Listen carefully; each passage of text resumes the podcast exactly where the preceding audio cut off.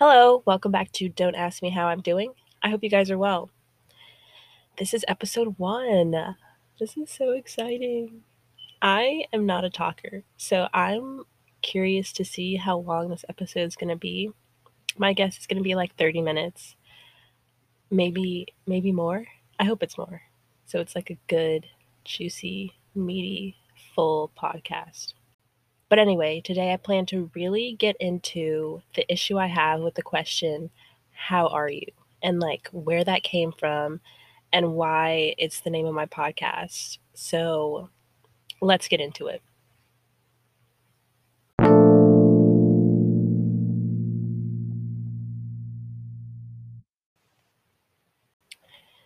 This past year has been an atrocity. The global pandemic, to start off with, everyone experienced that and is still experiencing that. And all the horrible things that came with that, like so many people dying, so many people getting sick with COVID and just being so scared. I mean, personally, I know so many family members that got it. And like, I remember just being so afraid because we, we didn't know anything about COVID at that time or at this time last year. We just knew it was killing people. So that was just, that just started us off strong. Okay. Then the killing of George Floyd um, really took a toll on the black community and started up a massive wave of Black Lives Matter, which I'm so glad that I got to experience protesting, to experience just the bond in the community, but I wish it didn't have to come from the killing of an innocent man. And that, just seeing that in the media and seeing people's responses or seeing people seeing people not say anything was a lot to kind of process. And I'm saying people, but I'm talking about like people I actually know and used to see every day, or people who I would call family, like close friends. And that's something I'm going to get into later in the episode. Like people's responses to certain things are just, it just really shows who they are. So we're at pandemic, we're at Black Lives Matter, and my brother passes away.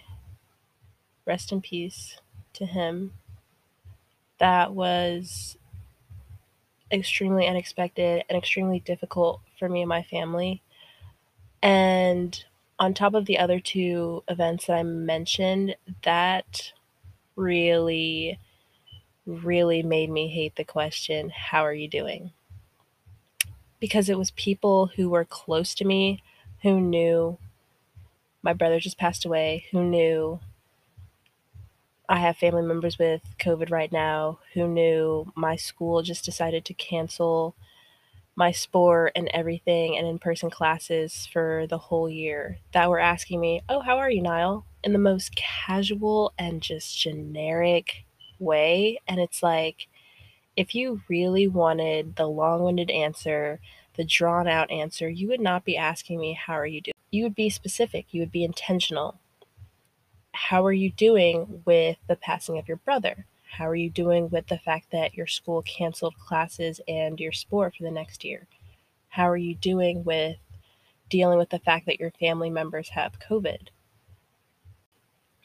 That would tell me you are serious, you really genuinely care and want to know how I'm doing. But to be honest, at that time, I would rather have sat in awkward silence than to have the space wasted with the generic how are you question. At that moment, I'm not going to want to give you the long drawn out answer and you're opening the door for me to not have to. So I'm going to I'm going to take it. I'm going to say I'm good. How about you? I'm I'm coping. How about you? And it just the whole thing seems so plastic, you know? My point here is that if you're not genuinely asking me how I'm doing to gain understanding, to exercise empathy and meet me where I am in my pain and my hurt and my confusion, then just don't ask at all. And on the flip side, I knew that I wasn't genuinely ready to talk about how I was doing. I wasn't ready to talk about my pain, my hurt, my confusion. And therefore, I wasn't going to answer the question because I knew I wasn't going to be genuine. And I I was assuming that they weren't being genuine either because they were asking me how I'm doing in such a horrible time in my life. You know? Do you do you understand how that looks to someone who's grieving or someone who's just going through something? And don't get me wrong, I do believe that the question has use. I mean, I've been a cashier since I was 14 years old, and I can genuinely say that like we had to ask people how they were doing. It's common courtesy when someone comes up to you and you're serving them. You ask them how they are. Sure, but I never cared how customers were. In all my years of working, I, I just don't care. And then on the flip side, as a customer, when someone who's serving me or checking me out at a grocery store asks me how I'm doing, I'm not going to give them a long winded answer because I know that this transaction is going to last 30 seconds. They have no clue who I am and they're not going to remember me when I walk out of the store. So, in those spaces, sure, how are you doing is great.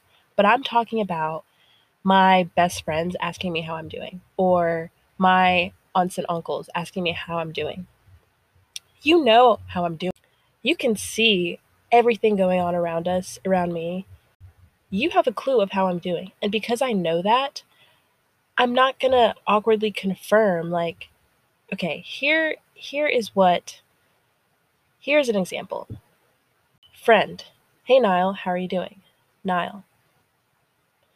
Internally thinking, hmm, everything sucks right now. I'm in the worst mental state I've ever been in, and I hate everything. Outwardly says, I'm good, you know, going through it, but I'm fine. Person says, Yeah, I feel you. So, change the subject. Like, what? That is a waste of time. That is a waste of time. You could have just, hey, Niall, hop to the subject that you were going to change it to after you disgenuinely, unauthentically asked me how I was doing. Do you see what I'm getting at? And it just happened so much to me over the past couple months that I was so sick of it. Like, I stopped replying to text messages, I stopped answering phone calls because I just knew it was coming and I knew I didn't want to talk about it or I didn't want to be fake about how I was feeling because that's just so exhausting. It's exhausting not to be real with yourself and not to be real with others. And that is what I really want to talk about in this episode. Feeling your emotions to the fullest fullest excuse me.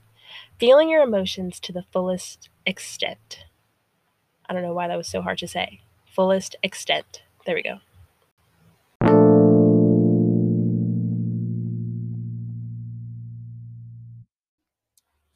Feeling your emotions to the fullest extent has always been easy for me.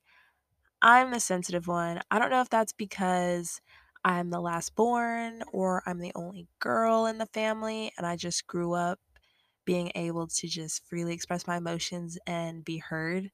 But I'm sensitive. I've accepted it now. People used to tell me to grow tough skin or take things as a grain of salt, and I did try that, but it didn't last long. I just am more comfortable when I'm feeling my emotions and expressing them. And a lot of people don't do that, probably for their own personal reasons, but I looked up misconceptions about feelings because I feel like a lot of people don't understand that they're natural human things and you can't avoid them. So, number one is you can't help how you feel. False. Literally, what this is all about. You can help how you feel by addressing how you feel. Period. Like, you're going to feel the emotion. You might as well take care of it by saying to whoever's making you feel whatever way, hey, you're making me feel this way. That's helping your emotion. And even if that conversation doesn't produce the positive outcome that you want, you're still going to feel better because at least that person knows they're making you feel this way. The second misconception is emotions can't be expressed in words. Also false. Also what I'm talking about right now. I do understand that sometimes it's hard to convey exactly what you're feeling because sometimes it's not a I'm sad, I'm mad, I'm happy. It's a whole mix of things. But the solution to that for me is to take time and really think about what is making me feel what. So, like identifying the source and then connecting it to what you're feeling. And after thinking about that, you're going to be able to more clearly communicate what you're feeling, even if you still can't really find the words for it. You're at least going to be able to say, okay, you ignoring me makes me feel bad, or you doing this makes me feel a certain type of way. And even though that other person may not be able to understand what you're feeling, at least they know what they're doing to make you feel that way so they can change at least that aspect of it. Third misconception is that emotions are stupid. False. Again, obviously, all of these are going to be false because they're misconceptions, but that's another thing people try to make like people try to tell you that your emotions aren't valid. Don't act on your emotions. They're stupid. Like, no. emotions are there for a reason. Like, emotional reactions are there for a reason. It's just like pain reactions or whatever that sensory thing is in our bodies that tell us, like, hey, this is hurting your body. Stop doing it. I feel like emotions work in that same way. Like, hey, this is making you feel bad. Let's address it. Let's cut that out of our lives. Let's fix it. The next misconception is that emotions are irrational. Now, I kind of see where this one comes from just because emotions can be so big. You can feel so you can feel some type of way so strongly that it makes you kind of feel crazy. Um and sometimes like I can personally relate to this. Sometimes I do feel crazy when I like cut people off because they're acting a certain way or because they're making me feel a certain way even if that's just how they are. I like how people like to say like that's just how they are. Mm, no. That may be how they are, but it's not working for me, so therefore I'm going to take care of it. And that that's sort of a defense mechanism. Again, it goes back to the pain thing. You're protecting yourself. Your body's alerting you so you can protect yourself. And as ridiculous as I sometimes feel when I make decisions like that to maybe cut someone off or to change the way I'm acting, it does matter because those nitpicky feelings are going to be there unless you take care of them. And if that means cutting someone off or changing the way you act around someone, then so be it. Not everyone is meant to be in our lives long term. Not everyone is going to be for you. And you have to figure that out. Okay, and the last misconception is that controlling your emotions means behaving like a robot. That is false because just because you're analyzing your emotions and taking control over them doesn't mean you're going to be suppressing them. And I think that's where this comes from. Like, if you're going about it in a healthy way, if you're regularly communicating with others and having internal dialogue about how you feel, that is quite literally the opposite of suppressing your emotions. So you're going to feel more freedom. You're going to feel more relief by sort of taking action and taking control of your emotions then you are going to feel suppressed or whatever else this is insinuating. Personally, I feel like people avoid their emotions because they're afraid of the responses they're going to get and they're not ready to face the reality of that. After a while, you're going to get over that. you're going to realize life is too short to not be real with yourself and be real with others. It's just not worth it at the end of the day to keep someone around just because you're scared of telling them how you feel and you're scared of the result of that. And I get it. Anxiety does play a role in that, and I can relate to that. But at the end of the day, I probably have said this a million times. It's just more beneficial to be upfront. And the more upfront you are, the more you'll attract that realness back to you. All those sayings are true. Like, show me your friends and I'll be able to tell who you are. Like, that's very real. So, if you're being upfront, you're being real, you're being authentic, yes, you may lose some people, but at the end of the day, you're going to be attracting those real and authentic and genuine people. So, it'll be worth it. And I'm not saying go and destroy every relationship in your life. I'm just saying you got to be upfront and you have to be real, period. It's that simple. Just being genuine in everything you do. That's it.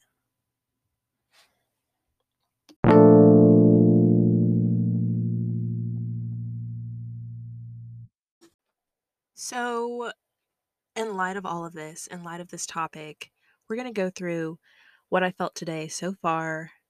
And we're also going to go through my gratitudes, intentions, and looking forward tos because that's something I want to do at at the end of every episode. And that's something I encourage you to do too because all of that is practicing mindfulness and being self-aware. So, let's do it.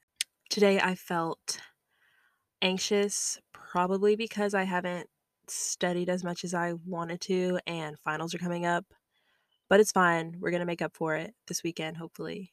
Um, yeah, I felt motivated because uh, episode one is coming out this week, and I'm just so excited for this podcast, and I'm excited about the growth that I see coming for it and for myself as I do this. Like I said, I don't talk a lot. Like I don't even talk this much to my friends. That's not because of anything bad. It's just I'm more reserved and that probably goes into why I am so mindful because I'm always just thinking, I'm never talking, or I'm never talking as much as I'm thinking. Yeah. They say it's good to talk to yourself, and that's what I feel like I'm doing, even though this is going to be released into the world, but whatever. I've also felt excited. I get to go home in like two days and see my mom she redecorated the whole house and like painted, got new furniture, and like it's all finished now. So I'm excited to see what that looks like. And the last emotion I felt today would be joy so far. It's still like it's 12 right now. There's still a whole half of the day to go. But for right now, joy is the last emotion. And it's because me and my cousins are planning this huge Mother's Day weekend thing for our moms and our grandmother. We're all going to the beach for Mother's Day weekend slash my brother's graduation. So they're all going to be together. And it's just so fun planning with my cousins. they're hilarious. And I can't wait for all the moms to see like what we have planned. I'm excited. And that brings me joy. My family brings me joy. On to gratitudes. I'm grateful for my teammates, right now we're kind of preparing to go back into season. So it's kind of a preseason, an unofficial preseason. And we can all see each other's workouts. So I'm grateful for that because seeing them work out motivates me to work out and in turn makes us a better team collectively. I'm grateful for I'm grateful for the fact that it's Thursday. It means I have one class today, so I kind of get the day to myself, and I have a lot of free time to do things like record this podcast. Today, I intend to be kind to everyone I interact with. I have volunteering later on today, and I just want to be intentional about that and not just go through the motions. I see the same people, so it's easy to just get accustomed to staying to myself, not interacting, but I want to intentionally be kind today. And lastly, I'm looking forward to the end of the semester we have like three weeks to go, and I just cannot wait. I love being a student, but I'm ready to have a long break. And the big break means that we're just that much closer to being back on campus. So, yeah. Thank you for being here with me. I will see you guys on the next episode.